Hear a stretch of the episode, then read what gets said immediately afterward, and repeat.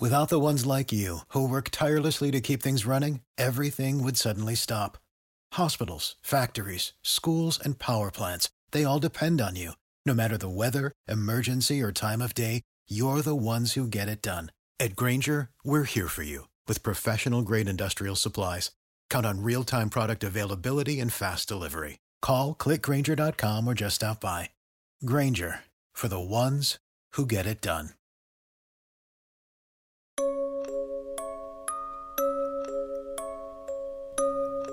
State ascoltando Giallo Quotidiano, il podcast che vi racconta ogni giorno quelli che sono gli sviluppi e gli avvicendamenti nelle storie di omicidi e misteri della nostra realtà contemporanea.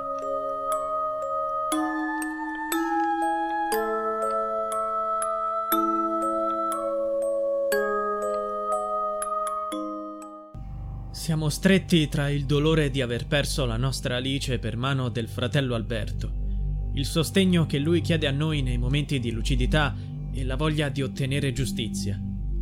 Se chi doveva fosse intervenuto prima che la situazione precipitasse, la nostra Alice sarebbe viva. Sono le parole di Antonella Zarri, madre di Alice Scagni, 34 anni, a sua volta madre di Alessandro, che non ne ha ancora compiuti due. Alice fu accoltellata e uccisa dal fratello Alberto, 42 anni, il primo maggio davanti casa e sotto gli occhi di suo marito. La donna ha scritto una lettera al procuratore di Genova Francesco Pinto, chiedendogli di chiarire il caso, inviando le registrazioni delle chiamate fatte alle autorità nei giorni prima che il crimine avesse luogo.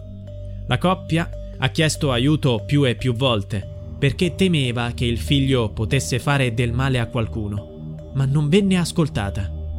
In seguito alla sua denuncia, la Procura ha aperto un'indagine per violazione dei doveri e omissione di denuncia nei confronti di persone sconosciute. Ora Antonella Zarri è in attesa dell'esito delle indagini e ricorda quei giorni.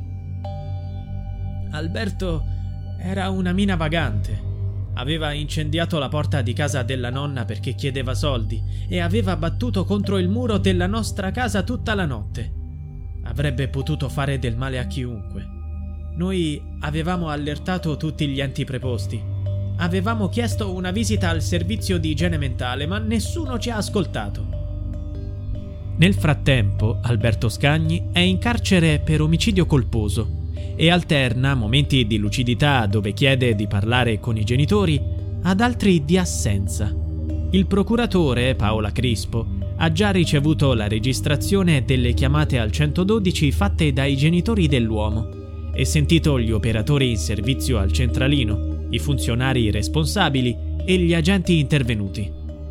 L'indagine si concentra sul mancato intervento della polizia soprattutto il 30 aprile e il 1 maggio. Il consulente della famiglia Scagni, che ha esaminato Alberto, ha concluso che l'uomo ha una condizione mentale dissociata, schizofrenica e paranoide. E si attende una perizia psichiatrica in incidente probatorio. Per la madre Antonella quello della figlia è stato un crimine che aspettava solo di essere commesso. Il primo maggio, Alberto Scagni si era avvicinato ad Alice sotto casa. Lei era l'unica persona che amava nella sua vita, ma l'ha accoltellata 17 volte su tutto il corpo. Venne quindi arrestato. Alice era preoccupata per se stessa e per la sua famiglia. Nel pomeriggio aveva inviato diversi messaggi ai suoi genitori, esprimendo la sua preoccupazione. Alberto non è più in grado di ragionare, ma non possiamo andare via tutti. La famiglia aveva deciso di allontanare l'anziana nonna che, il giorno prima, si era vista la porta di casa bruciata da Alberto, che poco prima le aveva chiesto dei soldi. Tuttavia, due ore e mezza prima di quel messaggio, l'uomo aveva minacciato rabbiosamente al telefono la madre e il padre. Li avrebbe sgozzati se non avesse ottenuto il denaro. In un messaggio vocale inviato alla madre, aveva minacciato la sorella Alice. Fra cinque minuti io controllo il conto. Se non ho i soldi stasera, Gianluca, il marito di Alice e tua figlia, sai dove cazzo sono, lo sai dove cazzo sono. La madre aveva chiamato il 112. e le era stato risposto: Dovesse suonare il citofono, invitatelo ad andarsene e se insiste chiami il 112 e mi avvisi. Comunque oggi hanno annotato i suoi dati e quindi è strasegnalato. Non è bastato però. Quando Alice è scesa per portare fuori il cane, lui l'ha ammazzata. Antonella Zarri dice: Ormai era fuori controllo e nessuno ci ha aiutato. Avevamo chiesto un TSO, ma non lo hanno fatto nemmeno in occasione dell'episodio della nonna. Nessuno aveva fatto una diagnosi definitiva di schizofrenia paranoide, che ora è stata riscontrata in Alberto.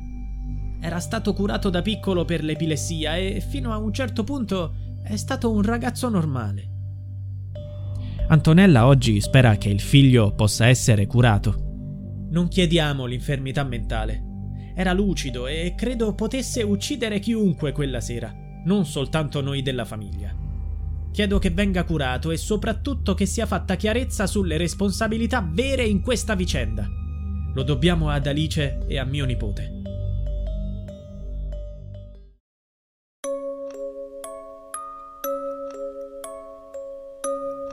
Giallo Quotidiano è a cura di Pierre Jacy. Se vuoi, puoi supportare il progetto con una piccola donazione al link in bio.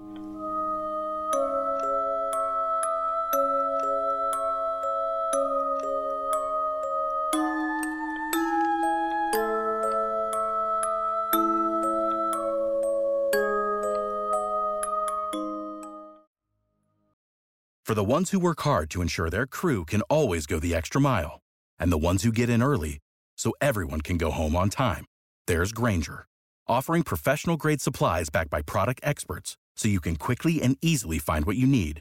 Plus, you can count on access to a committed team ready to go the extra mile for you. Call, clickgranger.com, or just stop by. Granger, for the ones who get it done.